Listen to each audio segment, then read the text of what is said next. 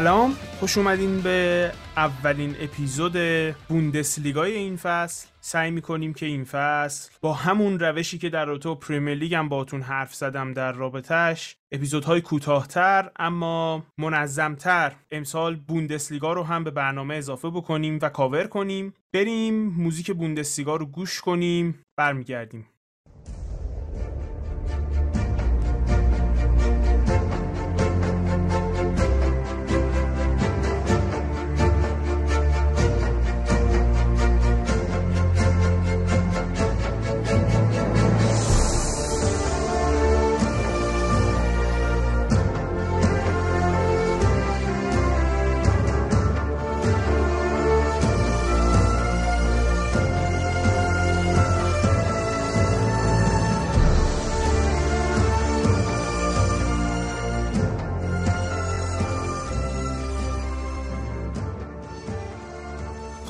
امروز من با علی عباسی و ایرزا جوادی در خدمتتون خواهیم بود در رابطه با هفته اول مسابقه بوندسلیگا که خب فکر می‌کنم دو تا بازی خیلی جالب داشت. دو تا بازی که هم خب تیمایی توش بودن که حداقل ما فکر می‌کنیم که امسال مدعیان هم بازی ها بازی های مهم و جالبی بود. شروع کنیم از بازی اول بازی بایر مونیخ و بوریسیا مونشنگلادباخ. در تو بازی حرف بزنیم. چطور بود به نظرتون بازی؟ سلام تهران و سلام خدمت شنونده های کاتبک. به نظر من این بازی نکته جالبش این بود که آدی هوتر مربی جدید گلادباخ که جای مارکو روزه اومده که الان رفته دورتموند خیلی دست به ترکیب و تاکتیک های گلادباخ نزد و به نظر می رسید از همون روش هایی که پارسال مارکو روزه استفاده کرده بود تو این بازی استفاده کرد و خب جلوی بایر مونیخ هم روزه عملکرد خوبی داشت بازی رفت رو سه دو بردن و خب از همون دام های پرس استفاده کرد. از همون سیستم استفاده کرد و بازی خیلی خوبی رو شاهد بود بودیم. بایر مونیخ که خب تو یک دوره گذار هست زیر نظر ناگلزمن یک سری مشکلاتی رو نشون داد ولی از نظر خلق موقعیت همچنان تیم خوبی بود و به نظر میاد که این فصل فصل جذابی تو بوندسلیگا داشته باشیم.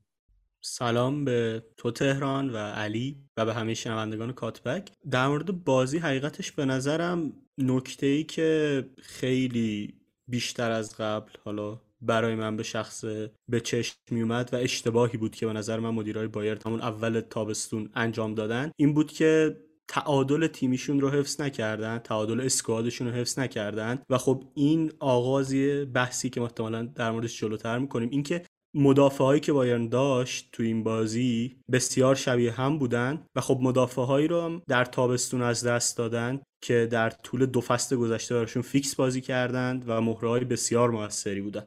حالا در تو بحث دفاع بایرن بحث اولی که می‌خوام دربارش حرف بزنیم دفاع بایرن و جلوتر هم می‌رسیم حالا به گلادباخ و اینکه اصلا بایرن چیکار می‌کرد تو حمله. تا حدودی باید حواسمون باشه که خیلی بی‌انصاف نباشیم در رابطه با بایرن. نصف مدافعاشون مصدومه. یعنی پاوار مصدومه که احتمالا دفاع راست fix شون خواهد بود. لوکاس هرناندز که احتمالا نقش بزرگی امسال واسهشون بازی می‌کنه چه به عنوان دفاع چپ چه به عنوان دفاع وسط مصدوم بود. و خب مجبور بود با همونایی که داره تیم بچینه. اما حقیقت قضیه اینه که فضای پشت مدافع های بایرن نسبت به فصل پیش و نفر فلیک نه تنها بهتر نشده که به نظر من تو این بازی بدتر هم بود. من فکر می‌کنم که حالا جلوتر در تو گلادباخ حرف می‌زنیم که آدی هوتر چطور با تعویضای فوق العادهش تونست از اون فضا استفاده بکنه. اما من فکر می‌کنم که بایرن خیلی خوش شانسه و گلادباخ خیلی از موقعیتش استفاده نکرد که این بازی رو نبرد. مدافع های بایرن خب سمت راست که با نبودن پاوار مجبور بودن به بازیکن جوونتری رو بیارن. و خب من هیچ موقع از بازیکنی که بار اولش داره تو بوندسلیگا بازی می‌کنه توقع ندارم بیاد تو و عالی باشه. با اینکه به نظر من حداقل استانیسیچ واقعا خوب بود در مقایسه با خودش. و خب آلفانزو دیویس تو سمت چپ هم همینه که هست. هر چقدر تو حمله به تیمت کمک می‌کنه و بار بزرگی از حمله بایر مونیخ رو دوشش بود تو دفاع همینه که هست. سنش هم پایینه نمی‌تونیم بیشتر از اینم چیزی بگیم. من فکر می‌کنم که مخصوصا فضای پشت فولبک های بایرن در ادامه فصل اگر حل نشه مشکل بزرگی میشه واسهشون.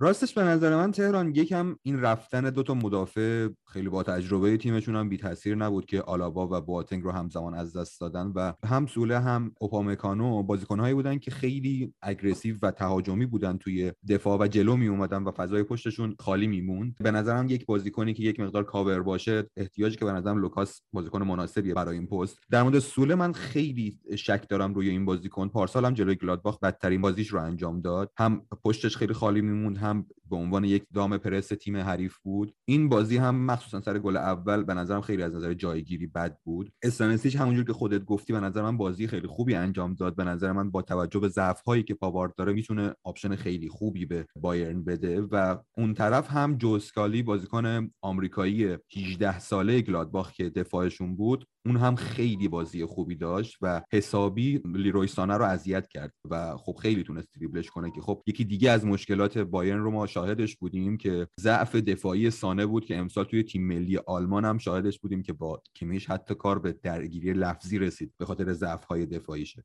حالا اینکه بازیکن آکادمیشون اومد و به این شکل کمک کرد به نظرم علاوه بر اینکه حالا option رو تو دفاع راست میده می‌تونه بهشون تو وضعیت دفاع وسط هم کمک کنه به نوعی دیگه. بنجامین پاوار می‌تونه گزینه خوبی به عنوان backup مدافعاشون تو دفاع وسط باشه. و خب اینا با توجه به مشکلات زیادی که دارند اگر این دفاع راستشون جواب بده برد بزرگی کردن و ممکنه خلای آلابا و بواتنگ که سالها تو این تیم بودن حس نشه. یه چیز دیگه ای که به نظرم از آلمان امسال یاد گرفتیم اینه که هیچ وقت هیچ وقت و تاکید می‌کنم هیچ وقت کیمیش رو نباید دفاع راست استفاده کرد چون شما بهترین هافبک وسط دنیا رو از دست می‌دید.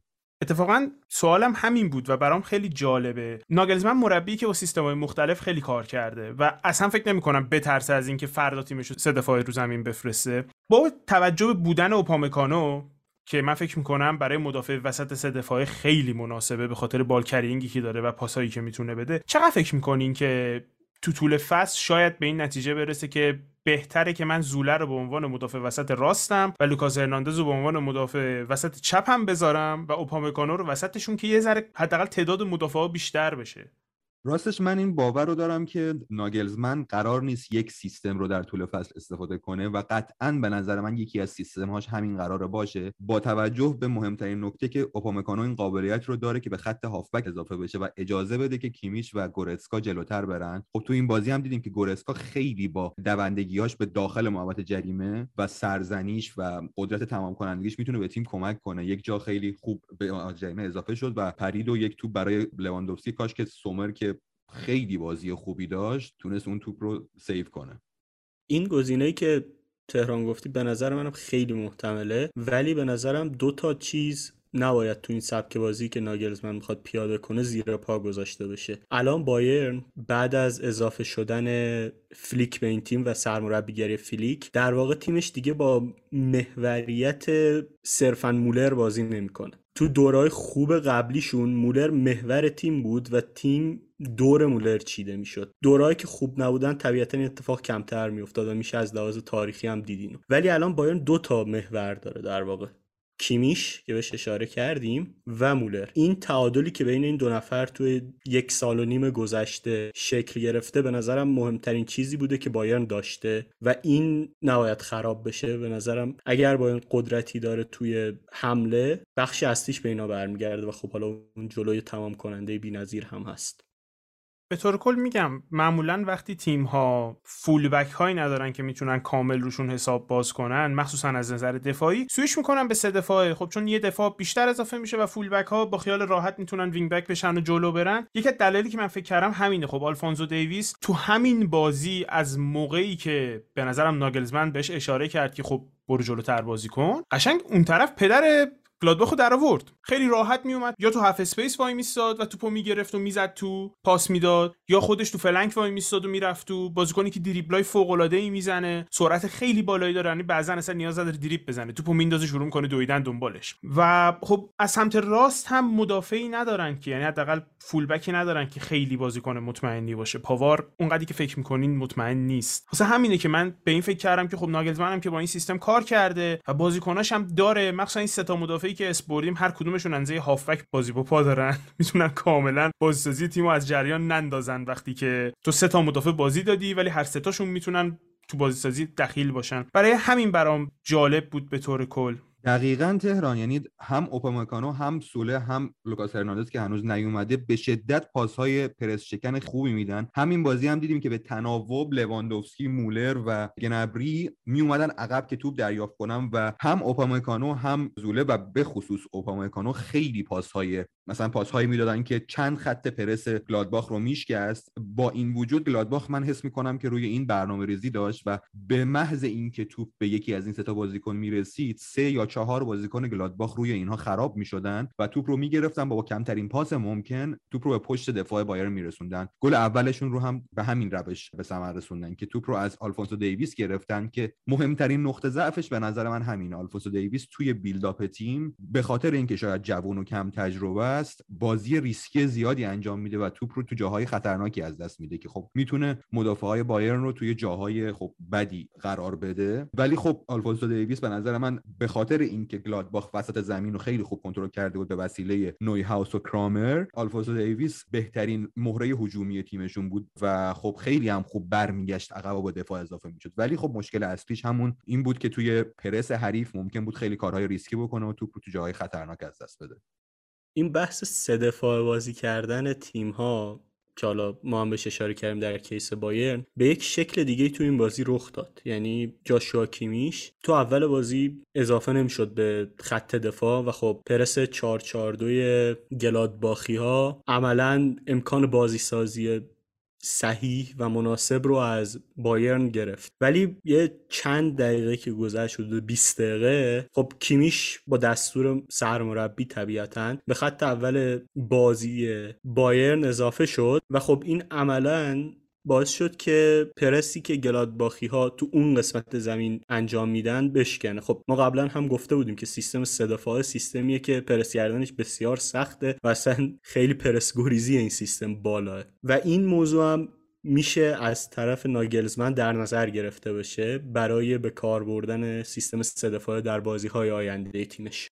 آره علی رضا و یه نکته دیگه ای که واسه من سوال بود به نظرم گورسکا خب طبق معمول بازیکنهای قد بلند و خب به خاطر اینکه به نظر من خیلی هیکل ازولانی داره خیلی سرعت نداره و وقتهایی که کمیش به خط دفاع اضافه می‌شد به نظرم دلیل اینکه کمیش اضافه نمی‌شد اوایل بازی این بود که گورسکا خیلی زیاد توی پرس توپ رو از دست می‌داد و خب توی مورد هدف پرس گلادباخ قرار گرفت و چند بار توپ رو چون وسط زمین وقتی توپ از دست میره خیلی خطرناکه برای تیم. من این ضعف رو توی گورسکا دیدم که برخلاف کیفیت های هجومی و دفاعی که تو تیم میده دوباره توی بیلداپ تیم ممکنه نقطه ضعف تیم باشه. نکته دیگه بازی خیلی بد سانه بود. خب قبلش گفتم که جوسکالی بازیکن آمریکایی گلادباخ چقدر خوب بود و چقدر راحت سانه رو دریبل می‌زد. توی بیلداپ تیم هم سانه وقتی اضافه می‌شد خیلی راحت اسکالی به کمک هافک وسط های گلادباخ توپ رو ازش پس می‌گرفتن که برای این ناگلزمن یک ایده خیلی خوب استفاده کرد نیمه دوم که با اضافه شدن مولر به half space راست یک حالت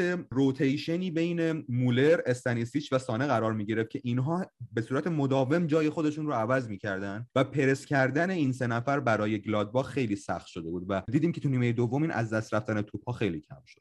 در تو پرس گلادباخ گفتین خب من هر دفعه که در تو گلادباخ حرف بزنین اینو خواهم گفت تا آخر فصل. مربی گلادباخ آدی هوتر مربی تیم شهر ما بود و من آشنایی خیلی خوبی ازش دارم از خودش و بازیش و خب تو این شهر مثل خدا میپرستنش چون تیمو بعد از فلان سال قهرمان لیگ کرد و به Champions League برد. این حالت سیستمی که در واقع 4 2 3 که اما موقع پرس 4 4 2 میشه و خب خیلی سیستم جالبی هم هست. من خیلی تو استادیوم دیدمش و خیلی هم به نظرم جواب داد جلوی بایر مونیخ. حداقل تا موقعی که دیگه فکر کنم ناگزمن اشاره کرد که کیمیش بیا عقب بازی کن که یه کسی رو داشته باشیم برتری عددی داشته باشیم در واقع در مقابل پرسه. و در تو اسکالی مدافع چپشون هم که میگی سیستم هوتر به طور کل جوریه که فولبکاش خیلی سود می‌بینن از قضیه چون به فولبکاش خیلی آزادی میده مخصوصا تو حمله. اسکالی اجازه داشت که بازیکن رو دروش که بیشتر اوقات سانه بود دریب کنه. یعنی هر موقع می‌خواست می‌تونست دریب بزنه و خب حقیقت اینه که هر موقع اراده کرد دریب زد. خیلی بازی بدی بود توسط سانه. برسیم به طور کل به گلادباخ در تو گلادباخ حرف بزنیم. من فکر می‌کنم که اولا خب بازی منطقی کردن. یعنی من فکر می‌کنم شما اگه بخوای امتیاز بگیری از بایر مونیخ همینطوری قرار ازشون امتیاز بگیری به عنوان تیمی که خب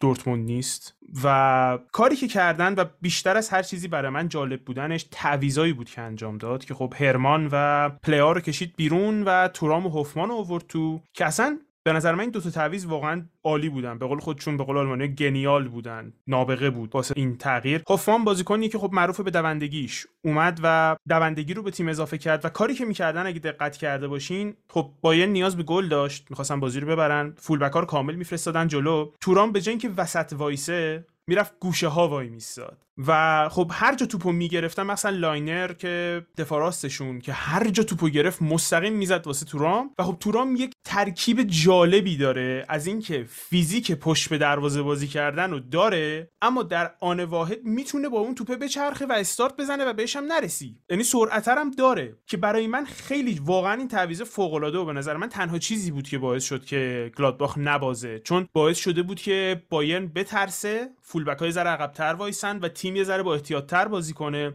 و تورام هم خب وقتی توپو می‌گرفت میچرخید هوفمان بهش اضافه می‌شد. واقعا به نظر من این تعویض تنها چیزی بود که باعث شد که نبازه گلادباخ بازی رو. آره تهران هر دوی این بازیکنایی که گفتی هم که بازیکنایی بودن که توی فصل نقل و انتقالات خیلی به تیم‌های مختلف لینک شده بودن. هم هوفمان هم تورام و عجیب هم بود که از اول بازی بازی نکردن که البته با توجه به اینکه توی یورو حضور داشتن و هوفمان یه مسئولیتی هم داشت قابل توجیه بود. تنها نقطه ضعفی که من می‌تونم از تورام بگیرم توی timing بازی هواییشه. با اینکه قد مناسبی داره توی بازی هوایی خیلی خوب نیست که چون آدی هوتر تصمیم گرفته بود که برای فرار از پرس بایرن خیلی ریسک نکنه و بازی هوایی انجام بدن پلئا رو استفاده کرد که خب منطقی هم بود. ولی نیمه دوم همونجوری که تو گفتی با فرارهای عالی هم هوفمان هم تورام خیلی پشت دفاع بایرن مورد هدف قرار گرفت که به نظر من یکی دو صحنه مشکوک هم داشت از نظر داوری تو این بازی که خب می‌تونست یه صحنه اوپامکانو خطاش روی تورام گرفته بشه و پنالتی اعلام بشه برای گلادباخ. و خب به نظر من هر دوی این بازیکنها بازی خیلی خوبی داشتن. وینگرهای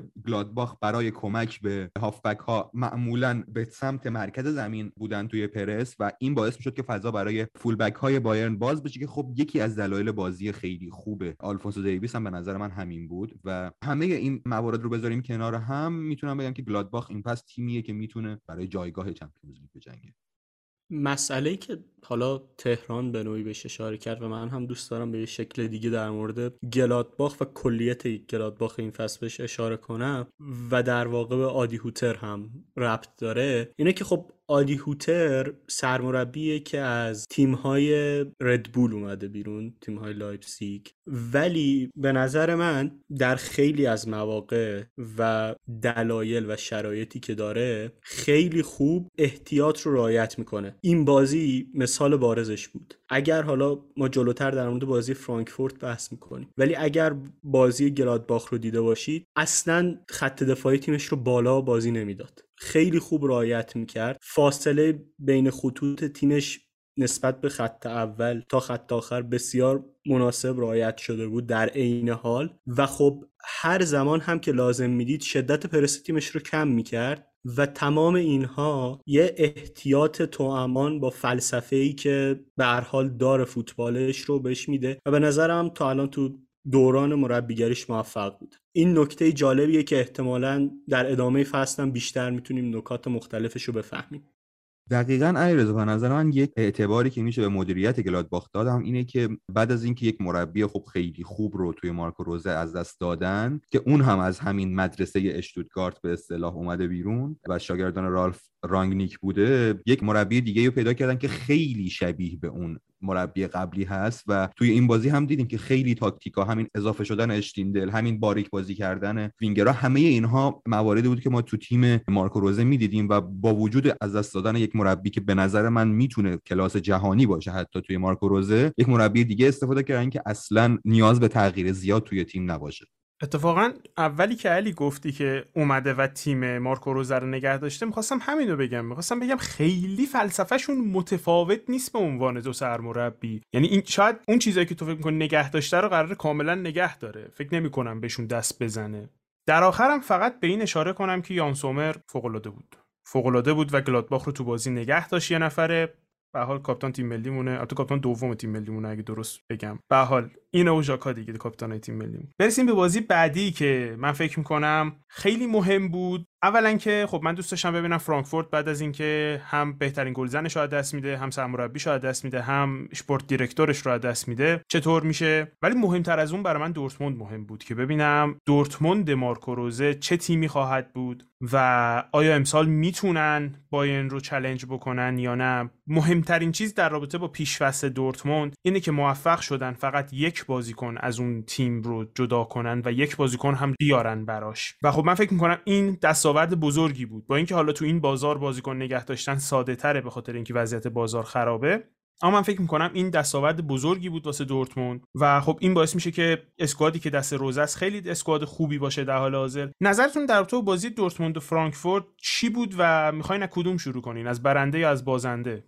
خب چون فرانکفورت خیلی حرف نداره من می‌خوام اول از فرانکفورت شروع کنم. فرانکفورت به نظر می‌رسید که خیلی از از دست دادن هم مربیش و مخصوصا آندره سیلوا ضرر کرده. خب اونا یک وینگ بک خیلی عالی توی کاستیچ دارن که خب یکی از بیشترین پاس گل ها رو فصل پیش توی بوندسلیگا داد و خب بازیکنی بود که خیلی توی فصل نقل و انتقالات تیما دنبالش بودن. و کاستیچ بازیکنیه که خب اگه بشناسینش خیلی توی سانتر کردن خوبه کما اینکه تو این بازی هم چند سانتر عالی انجام داد و نبود یک بازیکنی که توی بازی هوایی خوب باشه مثل آندر سیلوا. به نظرم خیلی به بازی فرانکفورت ضربه زد. فرانکفورت به نظر من تیمی بود که فصل پیش جلوی تیم‌های بزرگتر از خودش مثلا حتی بایرن که خب یک بازی رو ازشون بردن واقعا عالی بود و این بازی به نظر من نمی‌خوام اعتبار کار مارکو روزا رو بیارم پایین ولی فرانکفورت هم عملکرد خیلی بدی داشت به نظرم.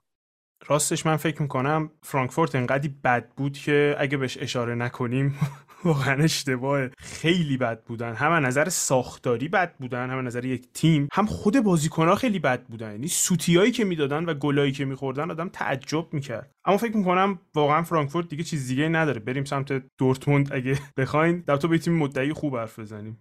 خب اگر بخوام در مورد دورتموند صحبت کنیم و بخوایم بپردازیم به نظرم مهمترین بحثی که حالا تو تابستون در مورد دورتموند وجود داشت ارلینگ هالند بود. خب هالند بازیکن فوق العاده یعنی فکر نکنم کسی باشه که بگه هالند خوب نیست. این بازی به نظرم یه سری جلوه های بازیش بیشتر آشکار شد حداقل برای من. اینکه چقدر می‌تونه به عنوان یک مهاجم پا به توپ خوب باشه و چقدر می‌تونه توی یک سوم جدا از شوت زنی تغییر ایجاد کنه. توی بازی دورتموند زوج سازی که هالند کرده بود به همراه مارکوروس یکی از نقاط قوت این تیم بود و خب گلهای زیادی رو هم به این شکل به ثمر رسوندن. اگر من بخوام به لحاظ آماری فقط اون تأثیری که هالند گذاشته رو بگم هالند بیشتر از هر بازیکنی تو هفته اول لیگ های اروپایی به محوطه جریمه رقیب پاس داده و خب توی دریافت پاس هم نفر دوم بوده. و خب عملکرد درخشانش توی مسابقهشون جلو فرانکفورت هم این رو نشون میده. اما یه نکته مهم دیگه هم واسه من داشت که به نظرم اون زوج بلینگام داهود می‌تونن خیلی خوب با هم هماهنگ بشن حتی تو روزایی که ممکنه اکسل ویتسل به هر دلیلی واسه دورتموند بازی نکنه. داهود عقب زمین خیلی خوب توپ می‌گرفت توپا رو به هر شکلی که صلاح می‌دید و طبق پلن تیم بود پخش می‌کرد و خب بلینگام هم به عنوان هافبکی که حالا روی کاغذ روی دوتا شماره 6 بود ولی خب خیلی بالاتر از یک شماره 6 بازی می‌کرد تاثیرگذار بود و حسابی به کار مارکو و دورتموند اومد تو این بازی. آره علی رضا اول خب بگیم که اکسل ویتسل توی دفاع این بازی بازی کرد و خیلی بازی خوبی داشت. نکته دوم حرف در مورد داهود و بلینگام بود که خب فرانکفورت با توجه به اینکه یک بازی فشرده هم از نظر افقی هم از نظر عمودی انجام می‌داد که خب فضای زیادی رو در سمت مقابل زمین باز میذاشت دورتموند با داشتن دو تا هافبک داهود و بلینگام که عملکرد فوق العاده داشتن و با کمترین لمس توپ می‌تونستن پاسهای range بالای خیلی خوب بدن بارها تونست تو سمت مقابل زمین واسه خودش فضا ایجاد کنه و به فرانکفورت تو این بازی ضربه بزنه. خیلی بازی خوبی داشتن. مخصوصا بلینگام که خب از نظر بازپسگیری توپ و حمل توپ هم خیلی خوب بود. یک هافبک box to box ی که خب توی 18 سالگی با این فیزیک با این سرعت با این بلوغی که تو بازیش هست به نظر من خیلی آینده روشنی داره. نکته دیگه هم حرف در مورد هالند بود که به نظر من تصمیم گیری هالند توی سرعت بالا از نظر ارسال پاس واقعا فوق العاده بود و عملکرد فوق العاده ای داشت هالند تو این بازی. دو گل دو پاس گل که اگه پاس گل ریناش رو حساب کنیم سه پاس گل داد تو این بازی و هماهنگی بین رویس و هالند هماهنگی بود که من شاید بگم نزدیک به هماهنگی کین و سون بود تو این بازی که ما دیدیم. خیلی خوب یک سر با هم بازی می‌کردن. یک چیزی شبیه بازی تاتنهام همتون پارسال بود که اونجا هم دقیقا بازی 5 دو شده بود و هری کین 4 پاس گل به سون داده بود. خیلی هماهنگ بودن این بازی و به نظر میاد که با این دو بازیکن دورتموند این فصل شاید بتونه بایرن رو برای قهرمانی دهم به چالش بکشه.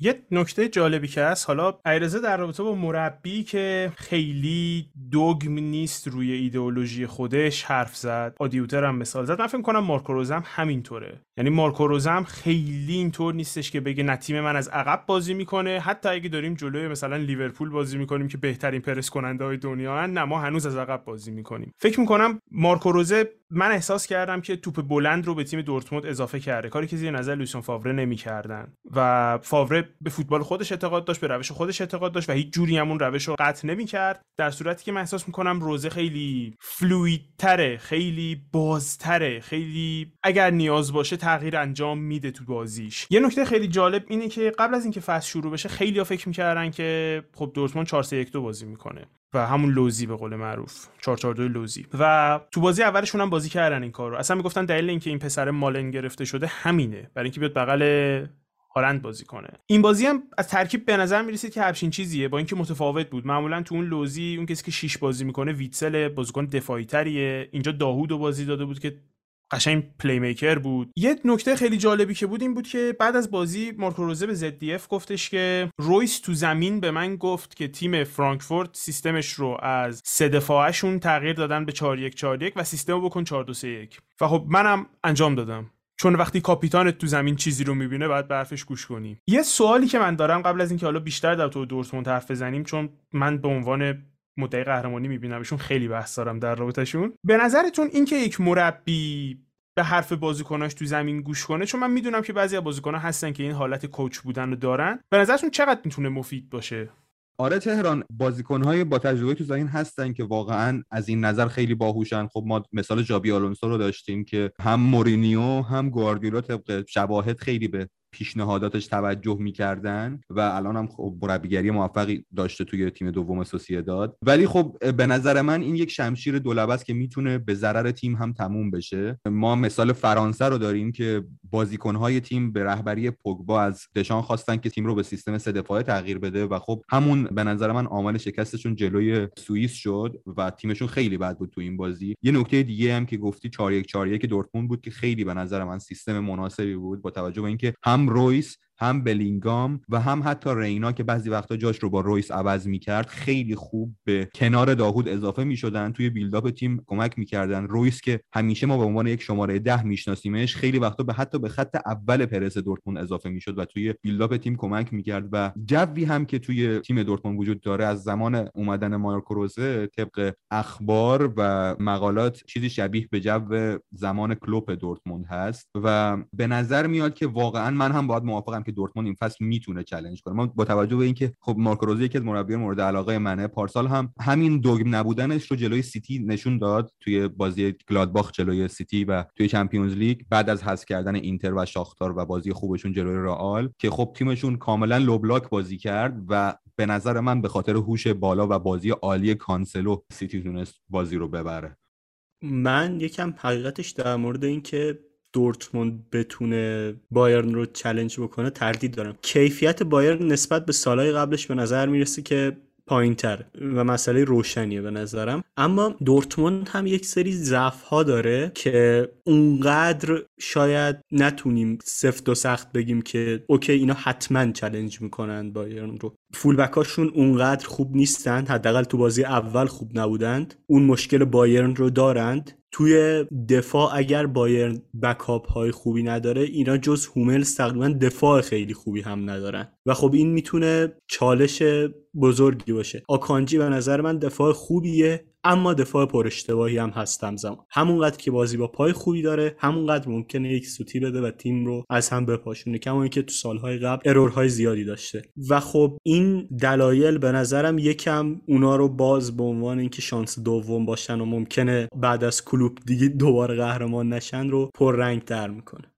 ببین علاوه بر هوملز گوررو رو هم نداشتن که خب دفاع چپشون به نظرم با گوررو خیلی خطرناکتر میشه. ولی دفاع راستشون بعد از رفتن اشرف حکیمی و با اومدن توماس مونیه خیلی به نظر من افت کرده و بدون هوملز به نظر من تو بازی هوایی هم از نظر دفاع مشکل داشتن. یک چیز دیگه که من می‌خواستم نظر شما رو بدونم می‌دونم که خب طرفدار بوندسلیگا خیلی نسبت به کوبل دروازه‌بان جدیدی که خریدن دید خوبی ندارن. البته دروازه‌بان‌های فصل گذشته دورتموند انقدر فاجعه بودن که همین هم که از اشتوتگارت آورده شده یک point مثبت برای نقل و انتقالات تیم باشه. ولی به نظر من بازی با پا و sweeping ی که این بازی از خودش نشون داد خیلی خوب بود. خیلی تو همین ارسال پاسهای بلندی که علیرضا گفت به نظر من تاثیرگذار بود. کوبل پاسهای بلند خیلی خوبی به نقاط مختلف زمین برای هازارد رینا رویس و هالند میفرستاد که به نظر من اگه اشتباه نکنم روی گل سوم دورتموند هم تاثیر مستقیم داشت پاس بلند کوبل. از نظر shot-stopping هم به نظر من بازی متوسطی داشت که به نظر من اگه دروازه‌بانی با این بازی با پا مخصوصا توی بوندسلیگا که پرس خیلی شدیدتره و این sweeping که خط دفاع بالا بازی می‌کنه یک shot-stopping متوسط داشته باشه. مثل چیزی که ما از نویر چند سال اخیر دیدیم خیلی می‌تونه موفق باشه از این نظر. البته نخواستم با نویر مقایسه کنم قاعدتا نویر یک بازیکن افسانه ببین در رابطه با دروازه‌بان که میگه حالا در تو کوبل حرف می‌زنم. من خلاصه بخوام بهت بگم اگه دورتموند زومر رو داشت من فکر می‌کنم شانس واسه قهرمان شدنشون خیلی خیلی بالاتر بود. و در رابطه با کوبل هم مهمتر از بازی با پاش که به نظر میسه بازی با پای خوبی داره. حالا یه بازی ازش دیدیم اونقدی ازش من بازی ندیدم قبلا. مهمترین چیز اینه که اشتباهاتی که بورکی و هیتس می‌کردن رو نکنه. یعنی جوادی یه حرفی می‌زنه هر موقع دربارش بحث می‌کنیم میگه که دروازه‌بان خوب دروازه‌بانی که سوتی نده. save ی که باید بکنه رو بکنه. همین نیازی super save داشته باشی. نیازی تیم یه نفره نجات بدی. توپایی که باید بگیری رو بگیر. و در رابطه با کوبل هم من فکر می‌کنم که یادمه که اول تابستون که خریدنش همه می‌گفتن که 15 میلیون دادن واسه دروازه‌بان ذخیره و یادمه همون موقع خیلی ها می‌گفتن که این ذخیره نیست. اینو خریدنش واسه فیکس بازی کردن. و یه چیزی دیدن توش که خریدنش. تو این حتما شکی نیست اصلا. چیزی که من تا حالا ازش دیدم shot خیلی مطمئنی نیست. اما خب دروازه‌بان سن پایینیه. ممکنه پیشرفت کنه. قدم بعدی رو که برداشته ممکنه پیشرفت کنه. خیلی ها اینطور شده که قدم بعدی رو برداشتن و پیشرفت بزرگی داشتن. من فکر می‌کنم تو پست دروازه‌بان نیاز به یک سوپر استار ندارن. با اینکه اگر داشته باشن خیلی کمکشون می‌کنه. تو پست دفاع راست هم همینطور. دیتمار هامان یه برای پیشفست مطلبی با هونیکشتاین کار کرده بودن و هونیکشتاین نوشته بود در واقع. حرف جالبی می‌زد میگفتش که آره دورتموند مشکل فولبک داره. اما تو پست فولبک شما نیاز به بازیکن همه کاره نداری. طرف فقط باید کار خودش انجام بده و سوتی نده. بزرگترین نگرانی من در رابطه با دورتموند اول از همه همون چیزی که جوادی گفت اینی که کیو می‌خوای بغل هوملز بذاری؟ که سوتی نده. آکانجی مدافع وسط خیلی خوبیه. بازم حالا الان در رابطه بوندسلیگا حرف می‌زنیم. من خیلی از این بازیکن‌ها رو بخاطر اینکه یا تو سوئیس بازی کردن یا بازیکن تیم ملی مونن می‌شناسم. از قدیم منظورم مثلا آکانجی وقتی بچه بود من میشناسمش که تو لیگ سوئیس بود. و خب این بازیکنی که همیشه همین بوده. همیشه بازی با پای خیلی خوبی داشته. همیشه تو بیلداپ خیلی کمک می‌کرده. همیشه مدافعی بوده که سوتی می‌داده. و اینکه برای اینکه تو بتونی موفق بشی که جام رو از بایر مونیخ بگیری به نظر من تو نیاز داری که یه مدافع وسطی داشته باشی بغل هوملز که سوتی نده مهمتر از هر چیزی دروازه‌بانی داشته باشی که سوتی نده مهمتر از هر چیزی و یک دفاع راستی داشته باشی که حداقل ها رو داشته باشه. من فکر می‌کنم مهمتر از همه چیز دفاع وسطشون مشکل داره که خب مشکلی که برطرف نمیشه و دفاع راستشون مشکل داره که نمی‌دونم آیا قراره همچین کاری بکنن یا نه. اون فکر می‌کنم باید وارد بازار بشن. من با پاسلاک و مونیر خیلی آینده جالبی واسه دفاع راستشون نمی‌بینم واسه این فصل.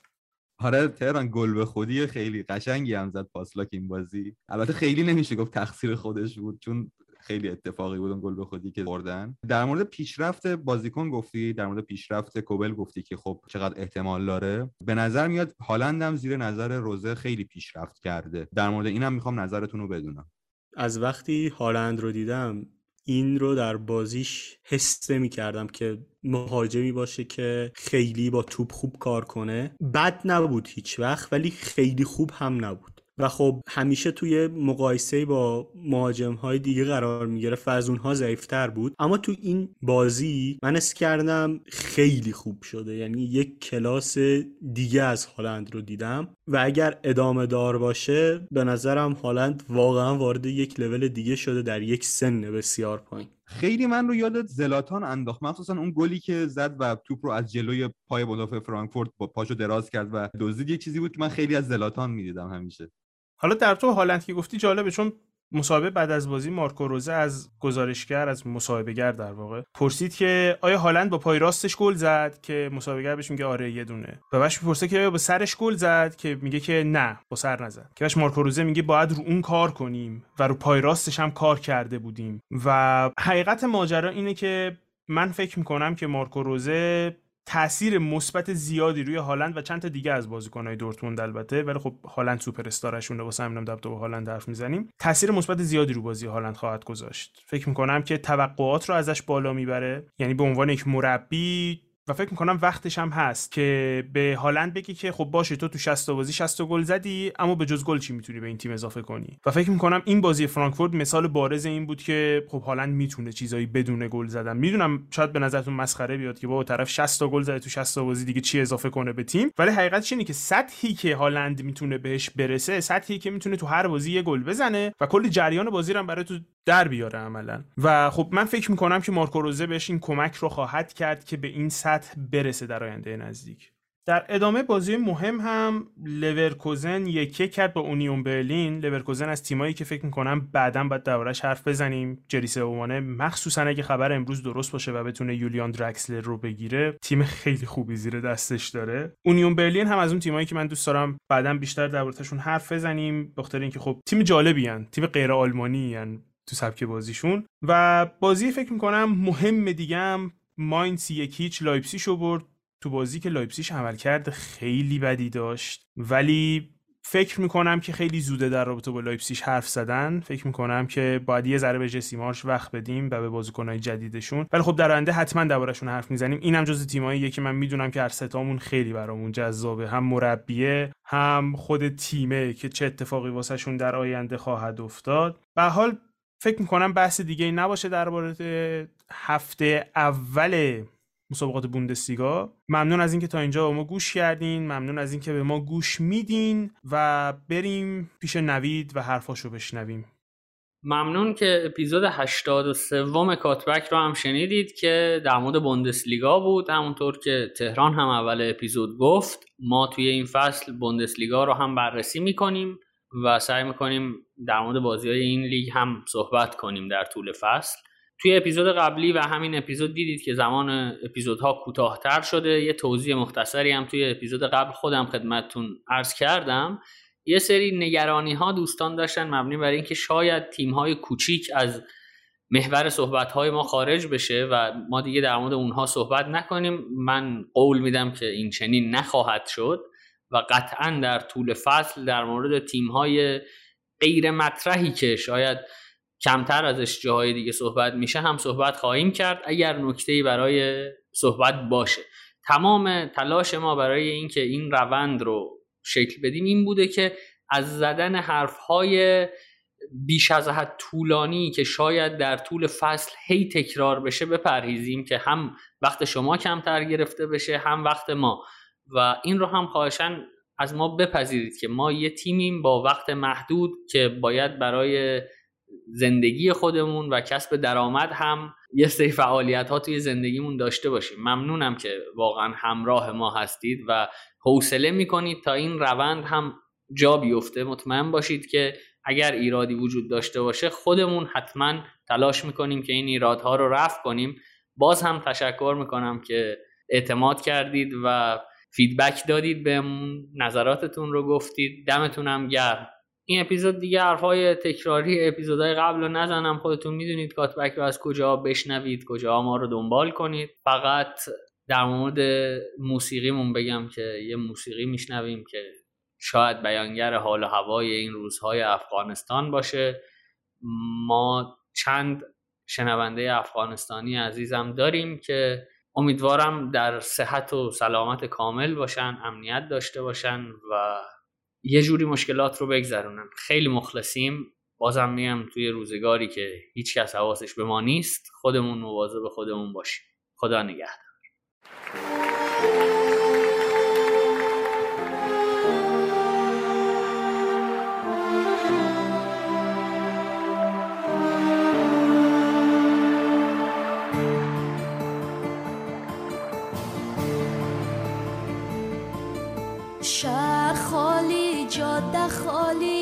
کوچه خالی خانه خالی جام خالی سفره خالی ساغر و پیمان خالی.